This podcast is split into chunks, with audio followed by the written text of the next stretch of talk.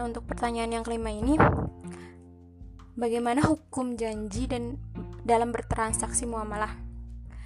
Para fukaha berbeda pendapat mengenai status hukum janji ini. Jadi sebagian dari mereka berpendapat statusnya ada yang bilang mus mustahab, sebagian yang lain berpendapat statusnya wajib mutlak, dan sebagian yang lainnya berpendapat hukum dari janji adalah wajib tetapi dengan syarat. Nah, apa sih maksud dari mustahab itu?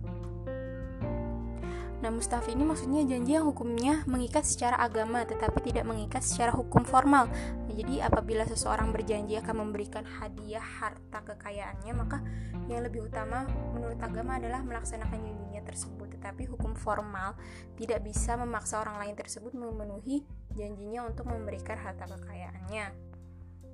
Nah, kemudian yang kedua, wajib mutlak Nah, sebagian ulama berpendapat bahwasannya semua janji hukumnya mengikat. Jadi artinya jika seseorang berjanji kepada orang lain, maka janji tersebut wajib untuk dipenuhi.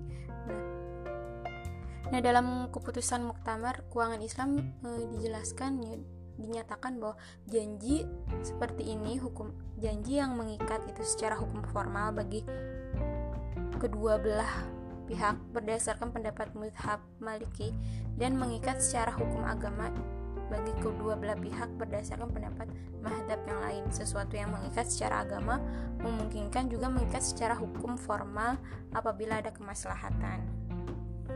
Nah, kemudian yang ketiga ini wajib mualak.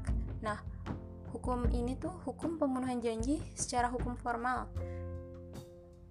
Nah, terdapat dua jenis wajib mualak. Pertama itu wajib memenuhi janji baik janji baik syarat tersebut dapat dipenuhi atau tidak dapat dipenuhi. Dan yang kedua itu tidak wajib memenuhi janji kecuali syaratnya terpenuhi.